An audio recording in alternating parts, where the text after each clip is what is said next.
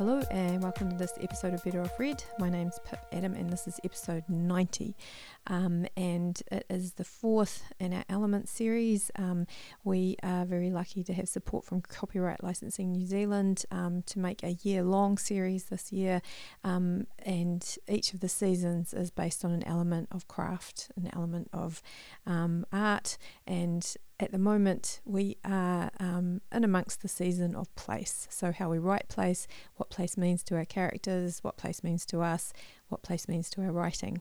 So um, I feel incredibly lucky because I get to talk to three people. Um, yeah, anyway, I get to talk to Charlie Pearson, Helen Lehndorf and Marilyn Krasner, um, three artists in their own right, amazing artists individually, but also um, three folk who have got together to produce just this incredible show called From the four four one zero to the four four one two.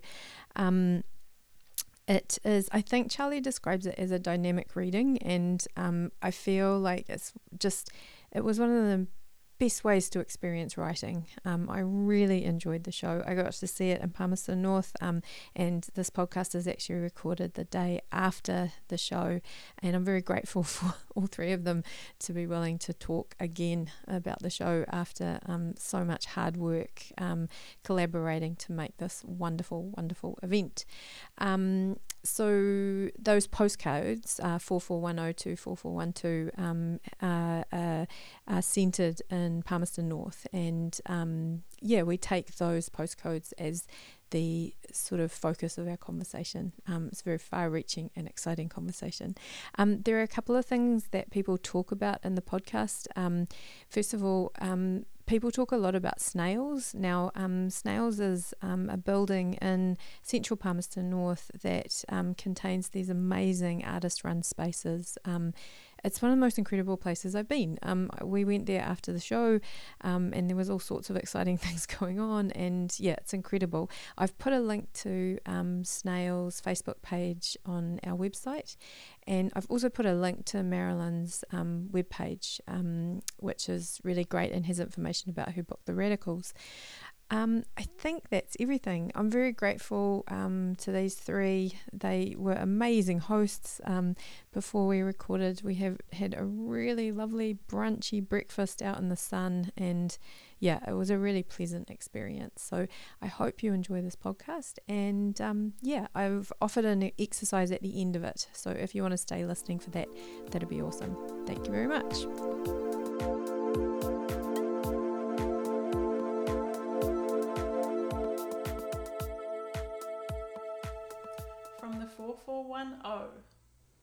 A while ago, I heard a guy getting evicted from his flat across the road. He was very angry, and he didn't calm down when the police arrived. Although at one point I heard him say to the police officer, "I'm a lifeguard. I save lives. What do you do?" On Tuesday, at the petrol station to fuel my car, there was a toaster on the ground beside the fuel pump. All the places you used to work pile up and circle in until every community meeting you attend is full of ex-work colleagues and ambivalent memories. I want to pretend I'm a writer stranded in Palmerston North. Oh, hang on. I don't need to pretend. I will drink coffee all day at The Verdict, because that's a good name for a cafe, and they have bottomless filtered coffee. This is not an endorsement of that cafe. I get genuinely excited about going to see what's new at Reduce to Clear. I bought a kilo of hummus for four dollars there once. That was a great day. When I was young, we lugged massive boom boxes around. They took six D batteries and they sounded really good. Now teenagers walk past my house playing hip-hop out of their phones. It might be more portable, but it sounds like shit. To the four four one two.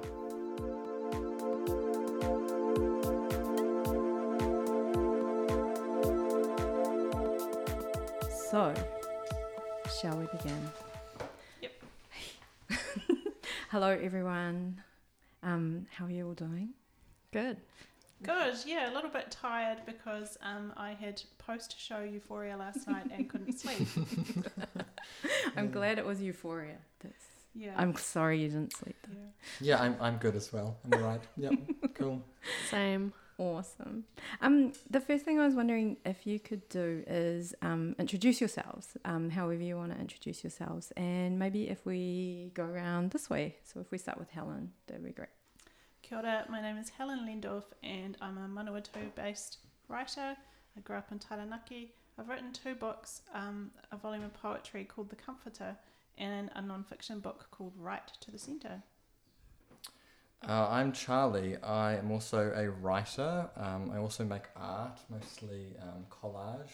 I had an exhibition last year in Palmerston North at um, Snails, which is a mixture of uh, poetry and collages that were kind of based around the use of rubbish and trying to repurpose waste into things to actually look at, not simply discard. Um, I write poetry, I write short fiction, I've written um, a few short plays. Um, I think what for me it is is that I like to challenge myself by writing in really different forms. Um, yeah. Awesome. And uh, I'm Marilyn and originally from Southern California, but I've lived in New Zealand since two thousand three, which is a very long time in someone's life, but my life specifically. Um, and I wrote a book called The Radicals. Um, I started in two thousand sixteen and released it in two thousand twenty. And I work a corporate day job, but um, I have I write as much as I can um, and have had the lovely opportunity to hang out with these two freaks for the last five months.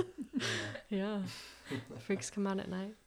The show was amazing. Like, I got to see it last night and it was incredible. And um, one of the amazing things about it is this collaboration that you all have built. And I just wonder, like, Charlie, I think you were taking credit for getting these three people together. Do you, do, do you want to? Yeah, I do like to say that, don't I? Um, yeah, so I probably have the, the shortest relationship with anyone here.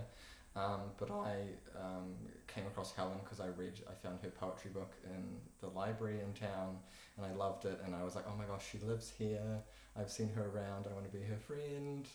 Um, and Marilyn, um, how do I, oh I met Marilyn through the Snails community, so when I was doing my exhibition, she was one of the sort of creative people I came across. Um, yeah, and I asked them both to read at my exhibition that I had. I wanted to have a really Um, another element rather than just the art. I wanted to really expose the, the poetry as well, um, and so I asked them to come along, not really knowing them at all, and they were like, yes, we'd love to.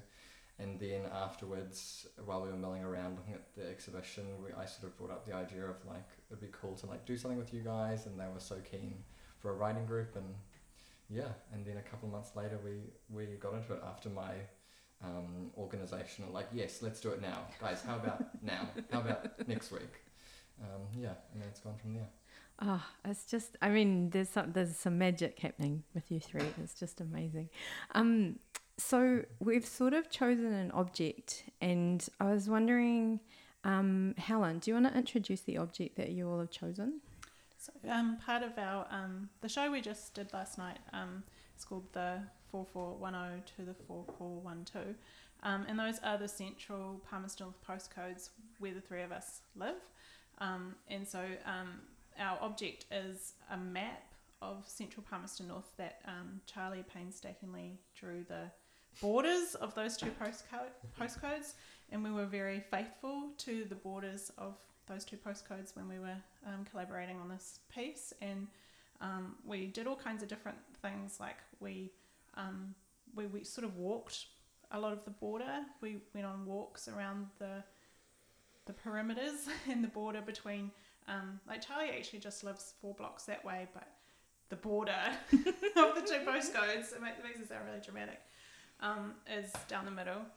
Um, I should say, we, we just gave Pip a thank you card for coming to our show, and um, I chose a post a postcard of the Berlin Wall, because we got really oh, strange yeah. about this border, that non-existent border that's just in our head.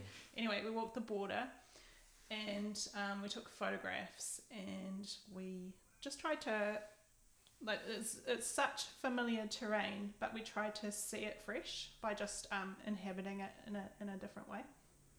Yeah. And so the map's here, and it was um, it looks pretty humble, but it was a big part of um, this whole devising process.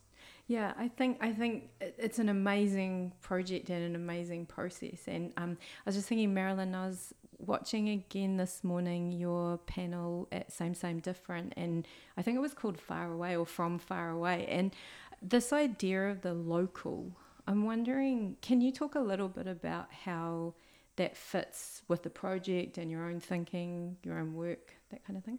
Yeah, I think um, for me specifically, I write fiction, and so I spend a lot of time thinking of these made-up places um, or, you know, made-up people in real places. So it was quite cool to be able to drive around, drive the kids to school, drive to work or whatever, walk around and create made-up people in my real place, you know, the place that I drive every day. I drive the same route every morning. So, um, yeah, I think sometimes fiction for me is an escape, you know, a lovely escape that I'm very grateful to have. And so to be able to put fiction within my, like, everyday life, my actual everyday life was quite cool. Mm. Yeah. Yeah. I, I want to say, like, um, it was really cool having Marilyn in this process because she comes at writing from quite a different perspective than me and Helen do. Um, me and Helen are mostly sort of like poetry. I mean, poetry was where I really started with writing, and I... with a lot of my, well, actually pretty much all of my writing, because I journal as well, it's very um, self-reflective, and I feel most comfortable when I'm writing about myself. Um, and I, I try a bit of fiction, but it was really cool to um, have Marilyn there and being like, I want to do something like where we actually like make up people, because it's like kind of intense if we just talk about ourselves, and it might be a little bit boring. Uh, maybe I shouldn't say that, but um yeah, it was really cool to like really, I mean, like I was saying, I love to to try push myself to to be a different kind of writer. So the fact that we ended up with this beautiful fictional story is like interesting, because I don't think it's where we necessarily expected our project to be, but um yeah. Do you, yeah, Helen, fiction, uh, yeah, I don't know, this this is one of the most exciting things I think about the project for me, is the way that um, this thing that you've articulated, this idea that it's very real place and then imagined people put in it. Mm. Do you want to talk a little bit about how that worked for your, well, I mean, obviously, what I think is really great about the project as well is that it, it doesn't feel like a project where someone wrote this and someone wrote this and someone yeah. wrote this. It feels like a true collaboration. But I just wonder about your experience of that. Oh, yeah, I was hugely resistant to writing fiction because it's not my strength. And, uh, like, I started out writing fiction when, you know, twenty years ago. Yeah. Um, and I had very minor success. I won some short story competitions and got some short stories published. But... um. But then was, you know, my head was turned by um, the the world of poetry um, and, and life writing. Um, so I, I was really resistant to it, and I was determined to pull Marilyn over to the world of poetry yes. and life yes. writing. Um, yeah. But, yeah, uh, that, that is not what happened. So um, what what we what did happen is that... Um, I mean, we we had like several different Google Docs going on with different things. We had one where we were just throwing random ideas and links, and then another, and then we had one where we wrote the, this list, a little bit of what uh, we read in the podcast here.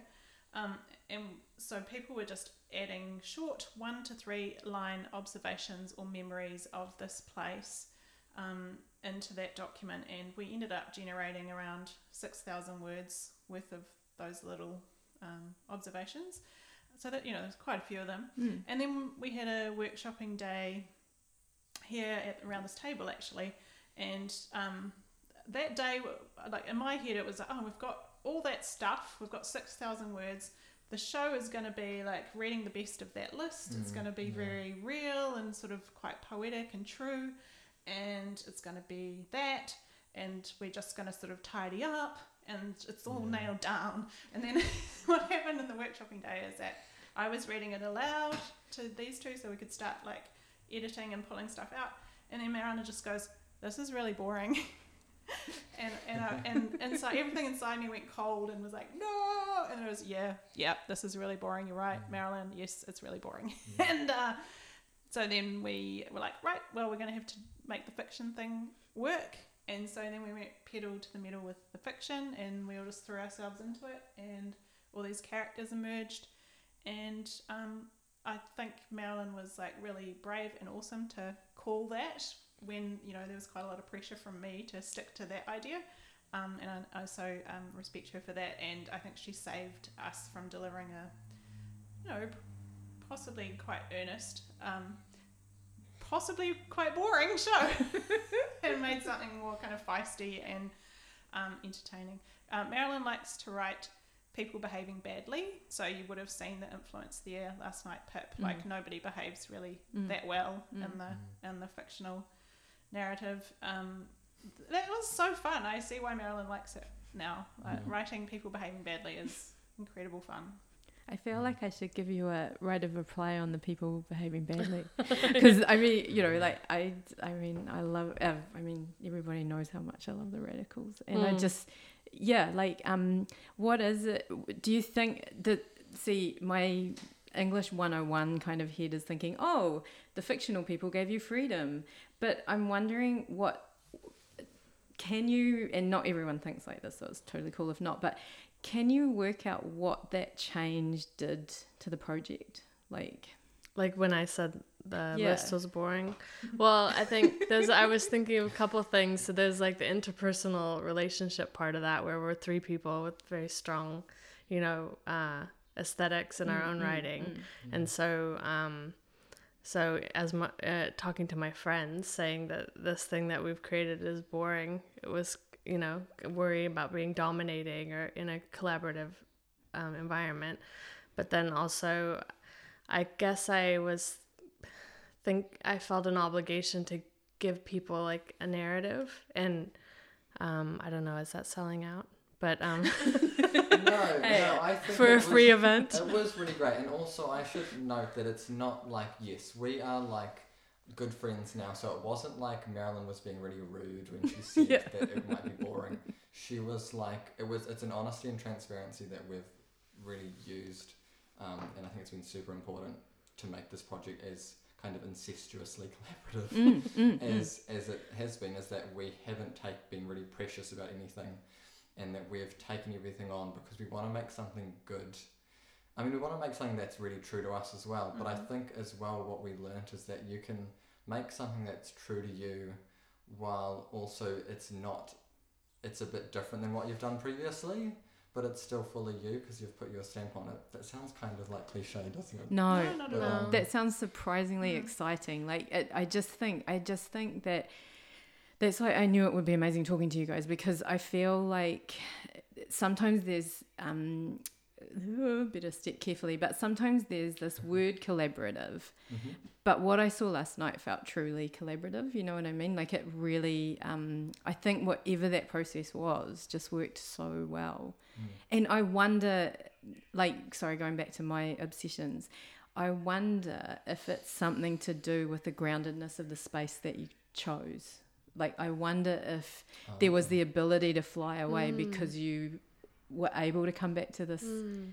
like this that ground. It was constraint mm. yeah I think we we use that word a lot, didn't we? Constraint. And um I think for me, yeah, I think you're right. I think it was um kind of a lot was already done, work was already done, this place already exists, and we just had to kind of go off our individual well I had to go off my individual inspiration mm. um and what the river means to me, but like in as a character or people who interact with the river. um yeah yeah um I was gonna say that the because we don't have a coast here, the river kind of is our coast mm. so a Palmerston North summer is Uh, very much spent along the river, and I like that that came through in our piece. The river appears a lot. It was kind of surprising to me, but I enjoyed it mm. how much it turns yeah. up. Mm. I found it actually also that was kind of the hardest thing when we decided that we had to be extremely constrained, because um, I was like, oh, Palmerston North, like it's it's like we, we're happy living here, but it's like, if we write about it, will we be able to convey that? And I was, yeah, I found it hard to pull stuff out of myself initially when we were in this kind of nebulous idea of what our show was going to be, just trying to write mm. things. I, I kept wanting to, um, all the ideas that I thought were great were had nothing to do with being here. Um, they were kind of, I guess, more about people who happen to live here, and it was kind of like it could have been any city. Mm. So that actually scared me for a while, being like, how do we be real? Because I think that was obviously really important, is that we actually do show what Palmy is like, because there's all these opinions that people have of Palmy, you know, from uh, people who aren't from here.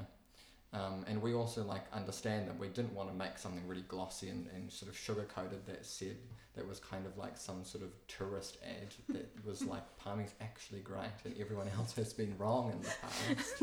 it, was, it, wasn't, it wasn't about that. It was about, this is actually a word that I used a lot throughout the process, was um, kind of irony and a little bit of satire. Um, in that, because I think you've got to, because you've got those two angles of like, yes, we know that Palmy is looked down on as like, um, like John Cleese when he came here to do his show, you know, he, he famously said that it was the place to go to die. And then we, there's also the side of us who are like, we're happy living here and it is actually an underrated place to be. So we're like, we both believe those two things. How do we put them together mm. and make that mm. clear in our piece? Yeah, and, and I really wanted to show both the beauty and the challenges of being in a close-knit community. Like the arts community here in Palmerston North is, is really close-knit and lots of people know each other. And whenever you have any close-knit community anywhere, there's a lot of beauty in that, and there are edges as well. Mm. And so I wanted to convey that a little bit. Mm. Yeah, and, and I, I just wanted to slightly defend the list and say that um, oh, having no. made it sound like it was a... an abject failure, a lot of the list, um, aside from the wee bits of the list we read, um, a lot of um, images and stuff from the list did end up in the longer narrative pieces. Yeah. So, yeah. so I think the list, you know, informed the way we wrote about here, even though it didn't end up being presented in that way. Yeah. And um, it was great how uh, much Charlie and Marilyn pushed back, because I can be quite forceful once I get um, a bit between my teeth with an idea. Mm-hmm. And really early on, when I was a little bit, you know how you, when you start in a collaboration, there's a moment where you're a bit in free fall and you're like, oh my God, you know, are these two going to have anything to bring? Am I going to have to just bring it? And, really? and um, so what I did was I did a, I did a, because I, I, you know, I used to be a high school teacher and a university teacher. So I'm very like, I can get into a teachy sort of mode. And I did this like flip chart presentation. Yes, I forget. So I really did. Of the gorge. Like that I'm one. such, uh, I just embarrass myself, what I do sometimes, but I, you know, I was a little stressed.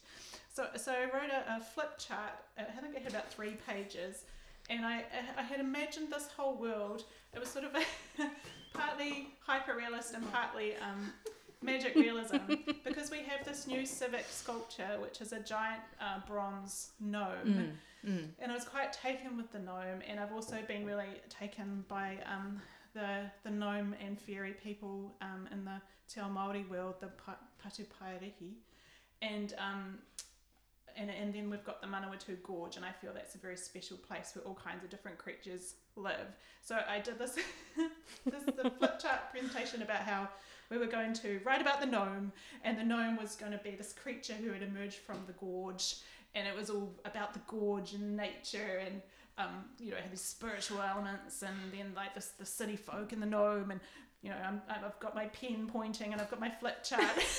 That was in the living room there, and um, these two were just like, "Oh no, oh, Helen, no, that is not what we're doing," and. I mean, that's good, isn't it? That's good it wasn't that, eh? But it was great that, like, I think Helen felt a desperation to come up with an idea, because for a long time we would just... In process, yeah. Um, yeah, we were just flying around in the air, like, trying to look for some ground to land yeah. on with this, with our project. Um, and, yeah, so it was it was really important that we did start thinking more directly about what the show was actually going to be. Mm. And obviously there were going to be some ideas that didn't work, because it's like you're not just trying to please one person. mm. there's three people to yeah. um, and and those firm no's and those pushbacks, that's how stuff get built, mm, right? Mm, that's mm, how mm. stuff gets built, because uh, once you know what you don't want, that it lessens the pool of the everything that it could mm. be. Yeah. And I think that beautiful thing you said about arts communities, like, um, yeah, I think I think that often, I really back early, someone said to me, oh, collaboration never works, you know, humans don't get on. Mm. And like, I think that the thing is that we expect a smooth path, but really, it, for me, the most successful things I've been involved with that are collaborative, have, that fears come in, the, you know, the Definitely. arguments are where the, you know, the thing is. And you said something interesting, um, oh, actually, I think it was at your um, interview up in Auckland, but that idea of conflict. And I'm thinking that that is, there's a bit of an engine of that in this mm. work, eh? Like, yeah. do you want to talk about the way, yeah, the the slight conflicts there are, like, um, in the, you know, between the characters and the work? Yeah, yeah. Go for it now. Huh? Between the characters, yeah. yeah. Well, the so in the piece we've got the dynamic of these famous artists who are visiting, either secretly visiting. You know, it's during the pandemic. Um, so there's two two individual artists, and then you've got the local artists, and so they they kind of um, exist in parallel. Um, and then there are a couple scenes where they when they actually have conflict, like physical conflict in one of them. And so I think what we what I mean we didn't want to be super overt about it, but like um, there is a conflict when you've got a, a famous visiting person who gets a lot of attention and press and funding, and then you've got the p- local artists who just live every day, you know, work just hand to mouth, live hand to mouth, and make their art and run, you know, like in Palmy, actually we have artists who are running spaces for other artists and musicians, and um, working jobs and trying to do art as well. So it's just, I think we kind of So we sewed all of that together, mm, you know, mm. um, and to try to make a narrative that people who maybe are not involved in arts community would be able to understand. Yeah. Because yeah. I think one of the, this feels like this idea of away and close and local and not local and all those sorts of things, like this feels like one of the best things about the pandemic that I've seen, you know, I mean, like this this idea of people returning um and, you know, suddenly places being reimagined. I think that it works really well, and I think the arc is so good. How on earth, this is like, I haven't prepped you for any of these questions, so don't if, yeah um how on earth did you get such a good arc? Like, it's such a satisfying narrative. Do you know what I mean? Yet what I'm hearing is that it was a lot of mm. experiment, improvisation, that kind of thing. So like, was that something you did at the end and laid over mm. the top, or was it something you processed as oh, you went? We had the same workshopping day, because it was a it was a long day. It started with Marilyn um, saying what we had was boring. Um, so then later in that day, uh, we got out a post-it notepad, and um, we made, and we were like, we have got, because there was another document with some fictional stuff that had just started, but you know, I, I was like, no, it's the list, and there was that stuff which I wasn't even taking seriously at that point. And then we got out a um, pad of post-it notes, and we wrote the characters in there and what we had so far, and we sort of like, oh, there's something here, you know, there is something here, we can... we can push this and we can find something here that this person could be related. This was, what if we made these two sisters, mm, you know, mm. and we seriously, we, it was like one of those mm. crime shows with the, we got our and post-it notes and we moved it around and we sort of tried different ideas on. And then we were like, well, if that needs to happen, someone needs to write a scene about that. If this is going to happen, someone needs to write a character that does that. And then we just wrote out, Charlie is great administratively, mm. so he wrote this really comprehensive to-do list. Mm-hmm. And then because, like Marilyn says, we're all, we all have multiple jobs and families and we don't have much time. So we were very hardworking and methodical. Like, we would go to yeah. our jobs during the day, we'd come home, and whoever hit the Google Doc first would just go, eh, eh, eh, and work down the to-do list. Awesome. Until, so there was no preference, or I think I'm inspired by that. It was just like, it was work. It was like, right, I need to do seven to nine, and I've got an hour, and I'm just going to do it. And um, the exciting yeah. thing about writing with other people in a shared Google Doc is that if you happen to log in at the same time, you can see them in there. It is I very... That, oh my God, it's so exciting. This is not an endorsement no. for Google Docs. But they are and great. Sometimes, mm. you know, like writing or editing would be happening and you could see the people in the doc. And then we'd also be messaging each other going, are you in there? What are you doing? And stuff. It was very surreal and... yeah, anyway, it was fun. It was yeah. fun. It, it was innervating. And, and I, I would keep messaging guys, everyone else being like, stop watching me. Why are you watching me write in real time? This is why I prefer to do it in, in a, a Microsoft Word document and then put my writing in. Mm. It feels almost like a television, like the writer's table kind of, mm. you know, like it, it feels yeah. almost like that, which, and just, I'm so jealous of having like other minds to help, because again, it feels like I'm looking at my fiction fellow over here, Marilyn, but you know, again, like um, having those decisions made by a more diverse brain than my brain, how did, I would have, I, I feel, I feel very jealous. Mm. I think that would have been amazing. Mm. Yeah. Well, I think, I mean, because I have a journalism background, so I'm used to giving, well, I mean, it's been a long time since I had an editor, but I'm used to giving a piece to an editor who then, you know, chops it up and says, you know, I should have used this word instead of that word. And so I think maybe I just kind of submitted to that in a way with trust, you know, and I think that's a big thing with collaboration is trust. Yeah. And, yeah. and also like this, um, and, And I just like the process. Like, you know, I was saying that the other day, I didn't even have to have the performance. Um, although when I got up in front of that mic stand yesterday, it was quite fun. But um, so I, I really just enjoy the process. And even this morning, I was like, oh, all this stuff that I'm doing, this is the stuff that I've been wanting to do. Like, this is what I want in my life. And so, um, yeah. And so thank you guys for making a dream come true. But yeah, so...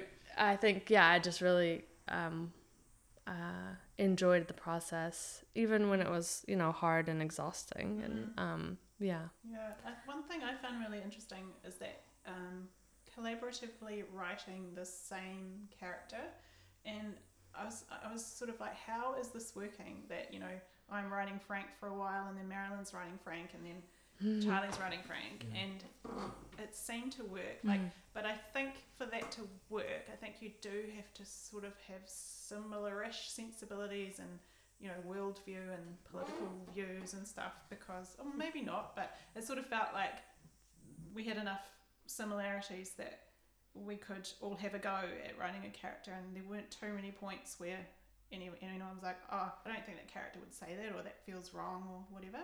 So I found that really intriguing, because I kind of, you know, you know, of um, collaborative things where someone will write one character and then someone else will write the other character, but to have multiple writers writing the same mm. characters, mm. that was, I was surprised that worked.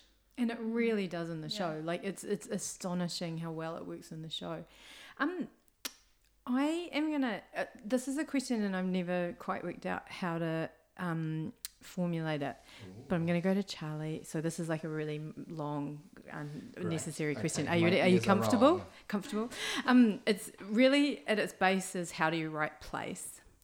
And I'm just wondering, I'm thinking about your work with the collage and sort of taking things out of place and creating new place. And I'm thinking this place, you know, well, all of you kind of looked at it in a different way. Mm-hmm. And I'm just wondering, is it through the human experience that we get the best sense of the place, or is it through, there are some beautiful descriptions in the work, is it bodies acting on the place? Like, is setting something you think about in your poetry, or not really? Hmm, interesting, because place isn't often something that I think about, but I think what it was for me and what I found myself always going back to is that I have a real... Um, sense of um, c- conveying the truth um, and conveying reality. Like I said this quite a few times to Helen and Marilyn, well, once the piece became fictional, once we knew we were going down that path, I had concerns for myself quite a lot of being like, I, I'm not sure how to write as these people because I haven't had their experiences. Um, And that's always my thing. That's why I, I naturally feel most comfortable just writing as myself, because I, I understand that you know, everyone experiences the world in a totally different way, and I don't want to pretend like I understand how someone else thinks. Um, so going back to the sense of place, I think, yes, I, I live here, and I have for a long time, and I know the place. So um, that's what I always came back to when I was writing these characters, was that, like, I guess it is a little bit of me, but that always kind of happens mm, in your mm. writing. You always put yourself everywhere. Um, yeah, so I was just writing um, bits of myself, and from hearing, you know, Helen and Marilyn and how they experience living here. Um, yeah. I that sounds really what, good. I think that's what it was. I was thinking as well, like, um, I, I, it's a similar question, Marilyn, like, um, how do you approach writing place? Like, um, you have written from here, writing back to a place. Um, you've written about here. Um, yeah, like, how do we express place? Mm. Yeah, I mean, I think for me it's really hard to write any story without the character, and so um and that's something I said to these guys at the beginning, and they were like, yeah, whatever, yeah. characters. What did you say, the poetic voice? And I was like, what is that? yeah, yeah, we spent a while with that. We all think it have, it's what this, is, yeah. Yeah, what is the voice? But, so yeah, so for me, there has to be a person or people, and then the place is um, explained through their perspective, yeah. So um, I'm not sure, and I think, yeah, and I maybe that's like a, um, what do you call it, like a, handicap, what's that what's another word for that, like a safe zone. mm. Maybe I didn't go out of my safe zone that much mm. because I was attached so much to character, but I guess um there I was hesitant, like I wanted to bring the list back after we said let's throw the list out. We actually brought it back mm. because I thought it was really important to have the, those detached observations, mm. because then anyone could attach onto them because they are specific to place. Like, we brought back out of six thousand words, I don't know how many we chose, like a thousand, fifteen hundred or no, no, oh, fifteen little snippets, yeah, that had to be very specific mm-hmm. to um, the postcodes, mm-hmm. yeah. So, because mm. that um, sort of want to come to you, Helen, now, because like in my again, um, my undergraduate English um. embarrassment um you know, like when I think about place, it's often poetry that I think about going to. I don't know why, like I think that those um that I, I talked to Rose about this, that those long descriptive passages in novels leave me a bit cold, and I just wonder, yeah, do you have any thoughts about how you um um you know conjure place in, mm. in, in your writing? mm. Oh, through the body.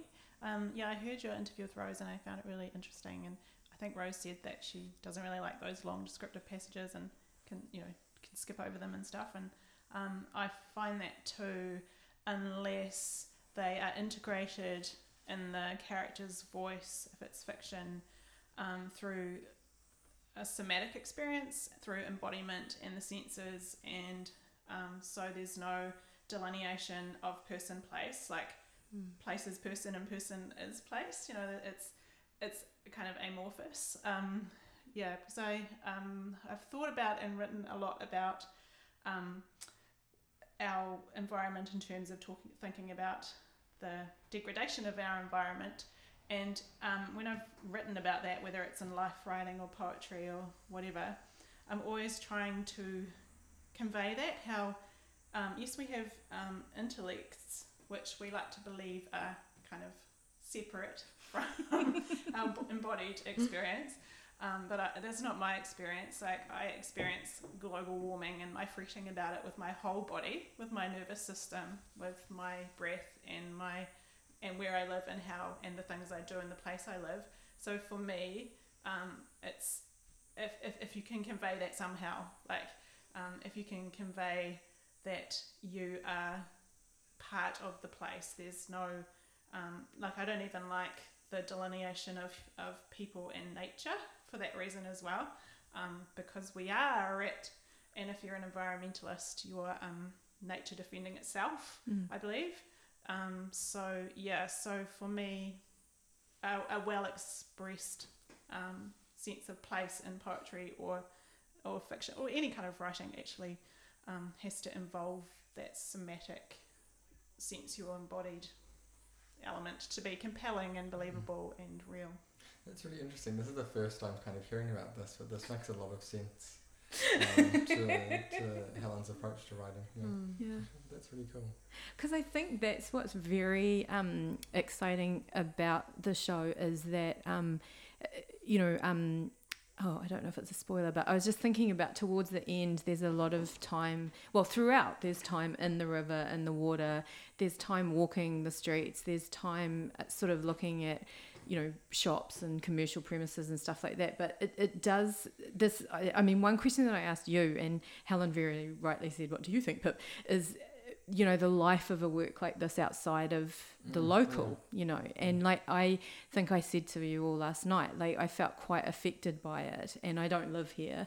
I mean, I, I love this place, but, um, you know, I, I feel like there's this very, I, I feel like it's very transferable. Was that anywhere in your mind when you were making it? Like, were you thinking, like, I guess this is a boring question because it's about audience, but I'm mm-hmm. just wondering, like, is this at all interesting for you to talk about who you think you are making it for? Yeah. See, I have the problem, and this is actually probably a good thing to ask me this question, because I have a real... Um, Um, I have trouble not thinking about the audience, mm, mm. and um, I know before we even started this project, when we were doing our um, our writing groups, and I would um, show Helen and Marilyn my writing, and I would talk about having a concern about writing in a certain way because I'm worried that the audience wouldn't understand. Um, yeah, because I have a lot of like like a theatre background, mm, so I especially mm. near the end. Um, I was thinking a lot about how the audience will understand our piece, especially because even though it is like it follows a path and it's a, a story about things happening, and there's a sense of resolution um, to certain stories, and there's a couple of different storylines going on, I was really thinking like I we need to make sure that it's um, to be interesting to the audience, it needs to make some sort of sense. Mm. Um, and so I got into the, the theatre headspace of thinking like no matter who these people are who are watching, um, I thought a lot about physicality, um, and I thought it was really important that we put the list stuff in the, with the fiction as a way of just creating rhythm. I, I, th- I think a lot about rhythm, and because um, I think if you're giving the same note to an audience over and over again with um, the way you're performing mm-hmm. it, it, it's good for a while and then it gets boring. So I, I found it really important that we have different um, levels of, of stuff going on so that they could, you know, listen in and, and then kind of take a sort of a less intense um, audience mm-hmm. approach to the work. Mm-hmm. Um, and yet with us kind of moving around and um, it did kind of turn into, I turned it into a bit of a, a script um, by making us say different parts, like speaking as different characters and that kind of thing, just so Um, there's all this change happening of, of suddenly Marilyn's talking and then Helen's talking and then I'm talking, but we're never talking at this, as the same character, and then we move around on the stage. Um, and something we haven't even talked about yet is the video that plays in, in the background, mm, mm. which um, is just this kind of ambient piece, which I thought was really important for the audience, as if the audience ever wants to like tune into something else on the, on the stage, or if if we're not giving them everything they need in a certain moment, which sounds actually that's kind of a, a bit of a, a rough thing to say to us, but um, yeah, because because I knew that there was going to be like our family coming to the show, and they're not necessarily the most um, artistically minded people, so I wanted to give there to be something for them too, and I wanted them to feel like they could engage with the work too. Mm. Um, Um, yeah, yeah, that didn't really answer the question, but uh, it's interesting though. Um, thank you. So uh, our show was forty-five minutes long, and um, after our show were some uh, poetic short films. Mm. Um, New Zealand poet Charles Olsen um, helped facilitate, and Charles's films are, I think, pretty much all made, you know, in the Northern Hemisphere, and they're called Poetry Without Borders. So how and so we were the local fluffers for these um, very international films. Um, so that's why it's part of the reason we went so local. Like, I, you know, I was like, let's not just write Palmerston North, let's write right in the middle of Palmerston North and, and sort of create a bit of a dialectic in the thing that's coming after us and us, you know, like a, a nice, like, two extremes.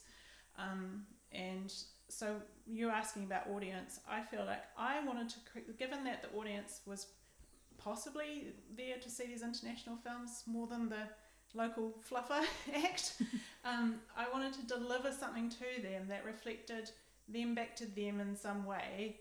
So that just, you know, to that thing of like, hey, you know, we live here as local artists amongst you, and, you know, we honour you with this slight sort of mirroring of where you live, and also don't forget we're here and we, you know, we're, we're making art here, and uh, we hope you like some of it, and just that kind of thing. So I think I was thinking about that quite a bit. Um, so that's why, um, hopefully not too heavy-handedly, but there are a lot of very specific naming of Palmerston North places mm, mm. in it, because I wanted that audience to go, oh my gosh, Snails, I've been there, and yeah. you know, I, I drive around the square in a Tirana or whatever, yeah. um, because there's something really powerful, uh, especially if you don't live in a big urban centre like Auckland or Wellington or Dunedin or whatever. Uh, there's something really um, cool about he- hearing where you live um, reflected in an art piece. Mm. So um, yeah, I think even if you're not from here and you don't get the references to the places, I think people, I mean, I know I certainly, when I'm I'm, re, I'm engaging with a bit of work, I love when the the characters are really specific, because mm. um, even though you don't maybe have a personal relation to that thing they're talking about, I think it just makes it interesting, and it probably says something about the the characters. Mm. Um, maybe it's just the name of the place mm, that, mm. that evokes something to you. Um, interesting as well, it was a really late addition making all those specific mm. specific things. Um, yeah, we just thought we've got to we've got to pop them in there, because mm. yeah, these are little tidbits, little little fun Easter eggs for mm. people. Yeah. It's really interesting. Like um, I remember um a friend um a, there was an American teacher that I um did a class with, and um she said to us, "Oh my gosh, you've got a supermarket called New World," and she was like, what a gift. And I think that there is an energy in specific mm. place names that mm. are just not there. This was a performance, Marilyn. mm. I don't know your history with performance.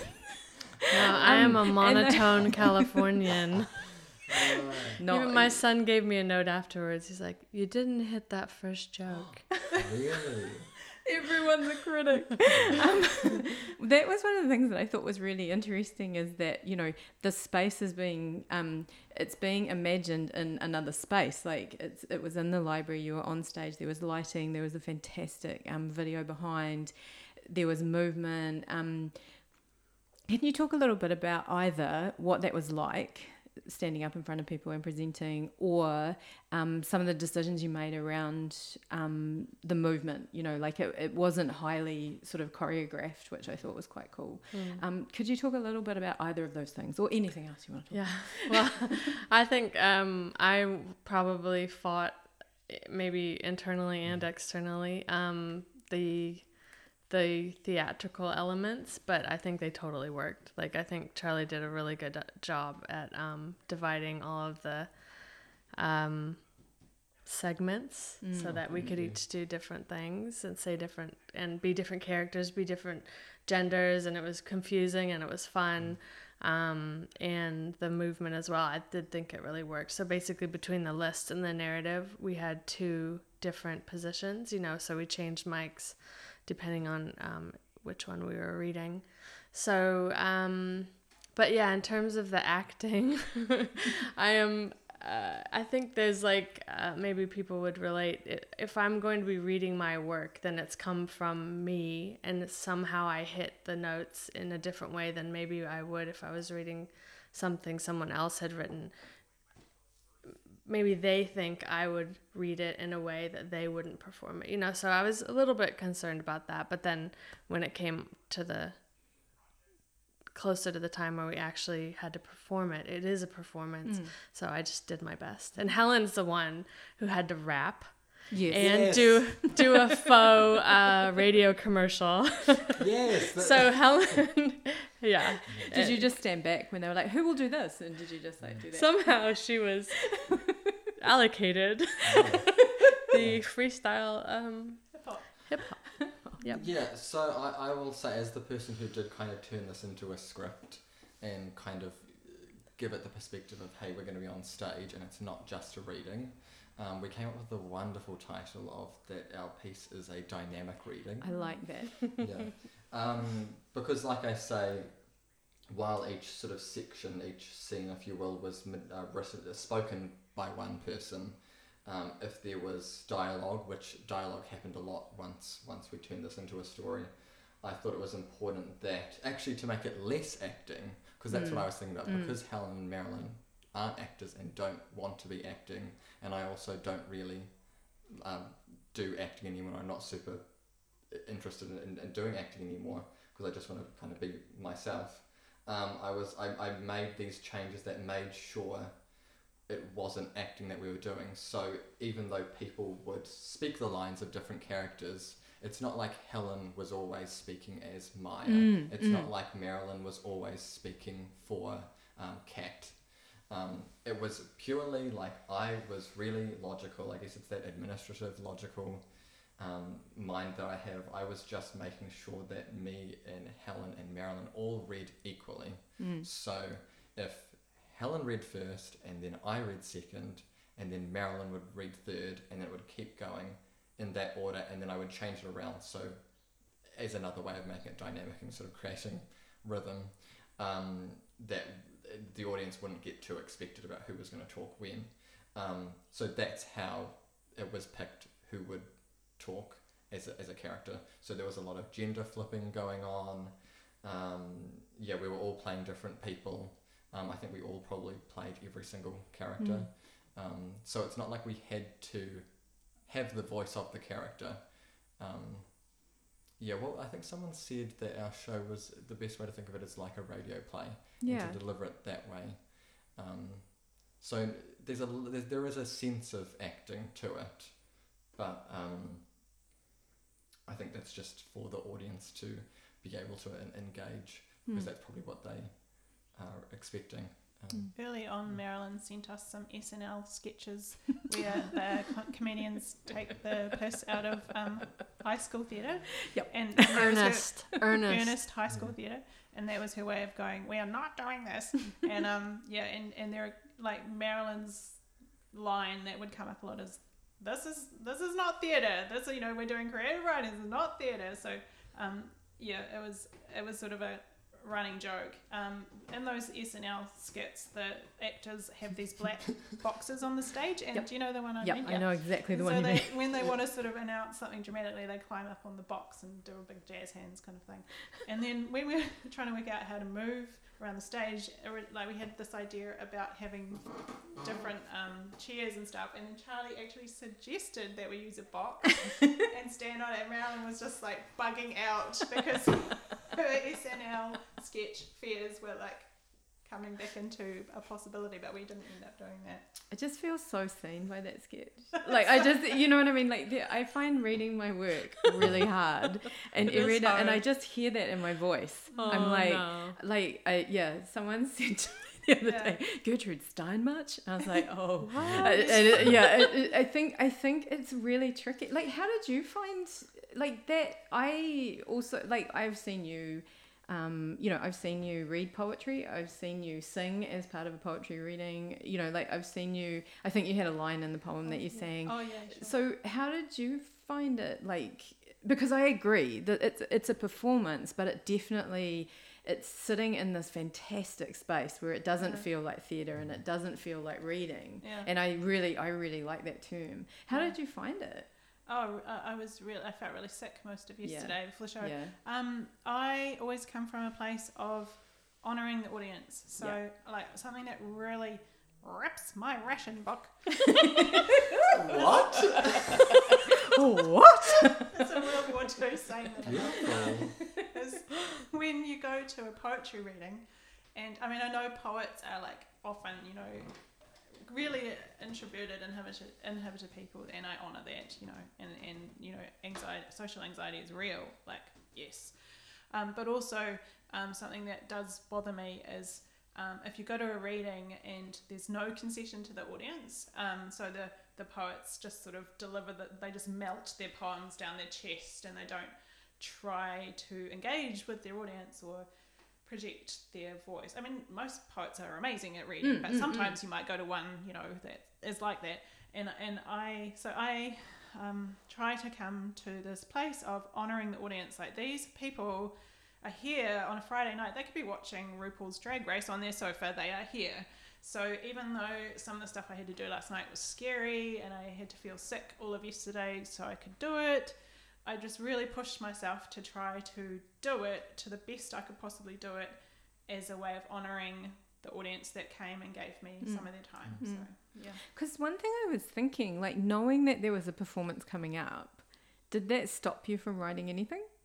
Like... Like, aside it, from this? Yeah, like, no, what I mean is, like, when I talked to Victor Roger, he was talking about how, um, you know, he writes a play and then someone else has to perform it, and he was joking about, you know, getting people to do things that, yeah. you know, and I'm just wondering, like, obviously it didn't because you're all shaking your head, but, I mean, was it, I'm just wondering, like, this this project, the writing was never unbuckled from the performance, was it? Like, it, it, it's, it was oh, always... Yeah, yeah.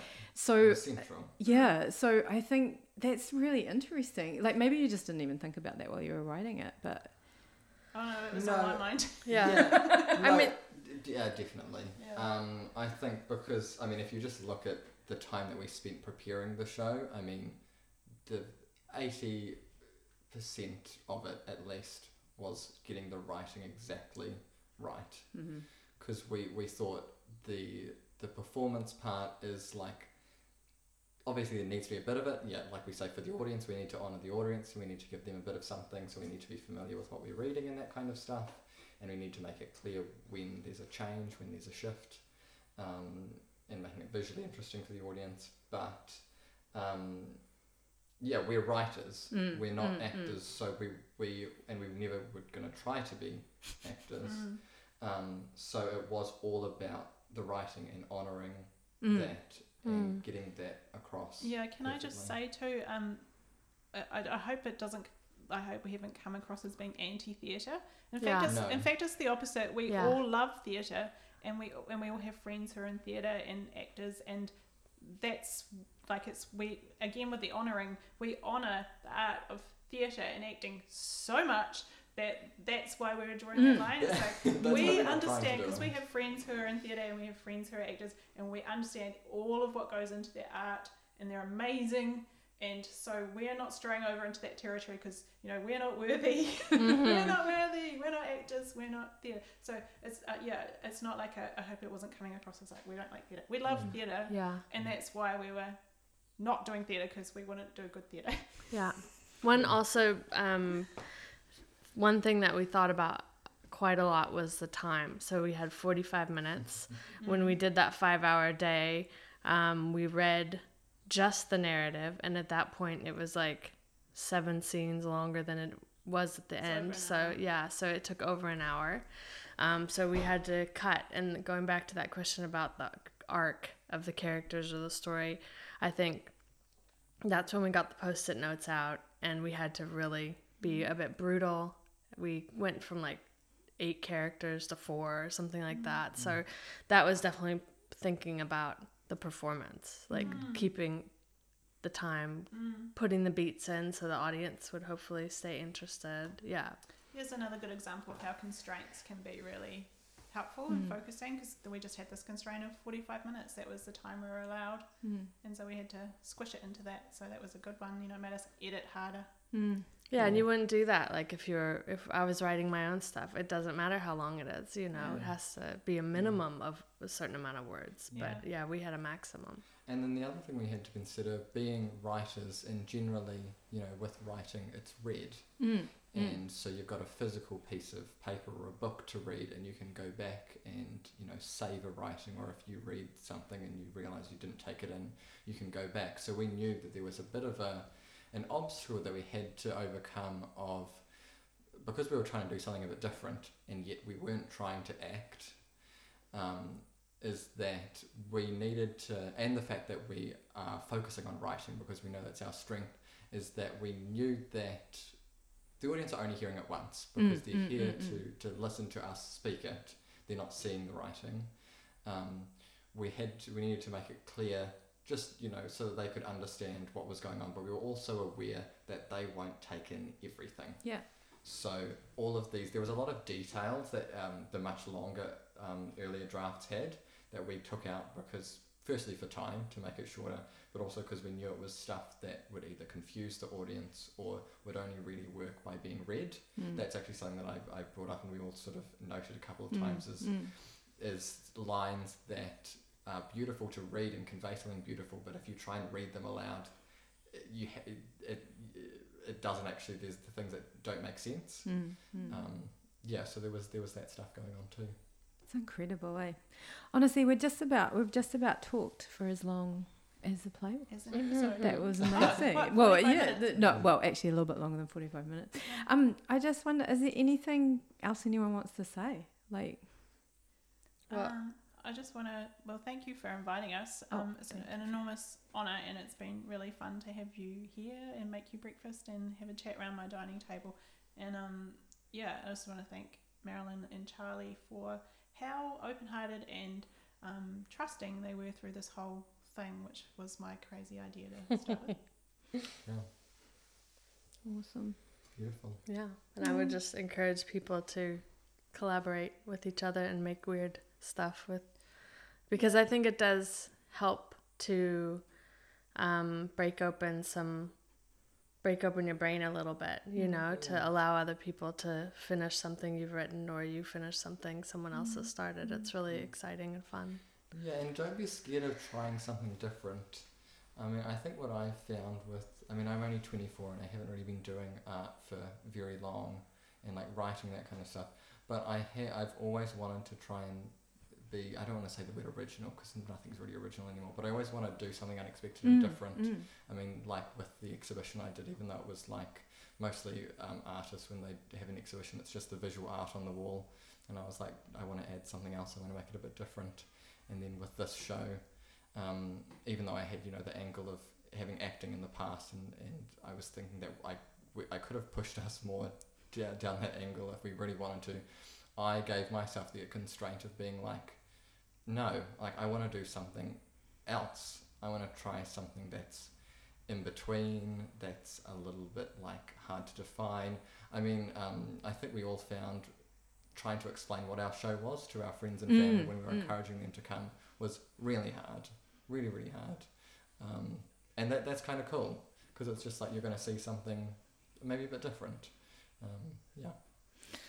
Oh, it was so great, honestly. I just, I mean, yeah, thank you all so much. Um, you, um, yeah, I think we were talking before about how, you know, uh, the process was very alive in the show, and I think that um, it is a lot of hard work. That's the other thing I think, is that it's a lot of hard work and it's a lot of joy, and yeah, thank you all so much. And thank you so much, I mean, the day after your show, for coming on the podcast. I really appreciate it. Thank, Thank you. you for Thank asking. You, Thank you. So, um, by way of an exercise or a response, um, I had this idea, and I'm just going to read it out because I'll mess it up if I don't read it out. So, what happens when you put imaginary people into a place you live? So what I thought you could do is choose an imaginary person. It could be a character of your own, um, you know, that you've devised, or it could be an imaginary person that already exists um, in television or books or film or however. Um, now what I thought is you could put this imaginary person in a place that you live or know well. One way you could do it is you could actually put that person in exactly the space that you're in right now. And then I thought you could, we could just like free for, free write for as long as we want, trying not to lift our pen from the page. And then I thought maybe you could introduce another imaginary person, and maybe you could make them have a fight or a conversation. So yeah, this was just my idea. Um, and yeah, thank you.